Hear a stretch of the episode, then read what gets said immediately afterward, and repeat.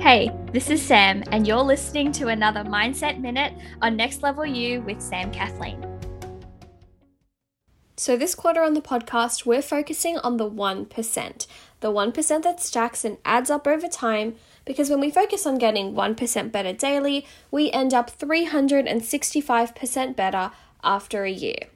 So, today we're getting 1% better through challenging our body by focusing on our mind. Now, this is specifically talking about like working out and exercising, but this concept can also be applied to like waking up in the morning and feeling like you have no energy, or even feeling like you need 10 naps to get through the day. You see, our mind gives in before our body does.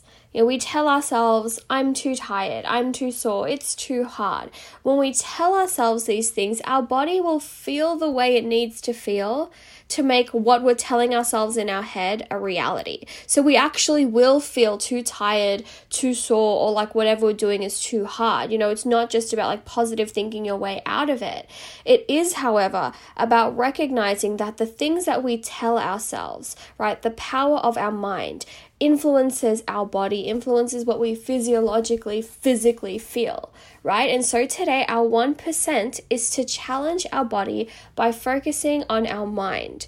So the next time you're training or exercising, or even like the next time your alarm goes off super early and you start, you know, reaching for the snooze button, realize that in that moment, whatever you tell yourself will be your reality, right? So, for example, with training and exercise, if you think you can't go on anymore, you know, go on for one more rep or one more minute or one more push or whatever it is, right? And the example of wanting to snooze your alarm, when your alarm goes off, instead of telling yourself, I'm so tired, you know, it's too early, I just need one more minute, it's too cold, tell yourself something instead along the lines of like let's smash this day or like time to make it happen.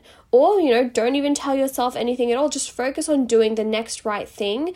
But the important thing in these situations is to make sure that you're not focusing on all the reasons why you don't want to do something. Instead focus on the power of your mind to get you to keep going go for a bit longer do it one more time or actually do the thing that your mind is trying to tell you is too difficult in the first place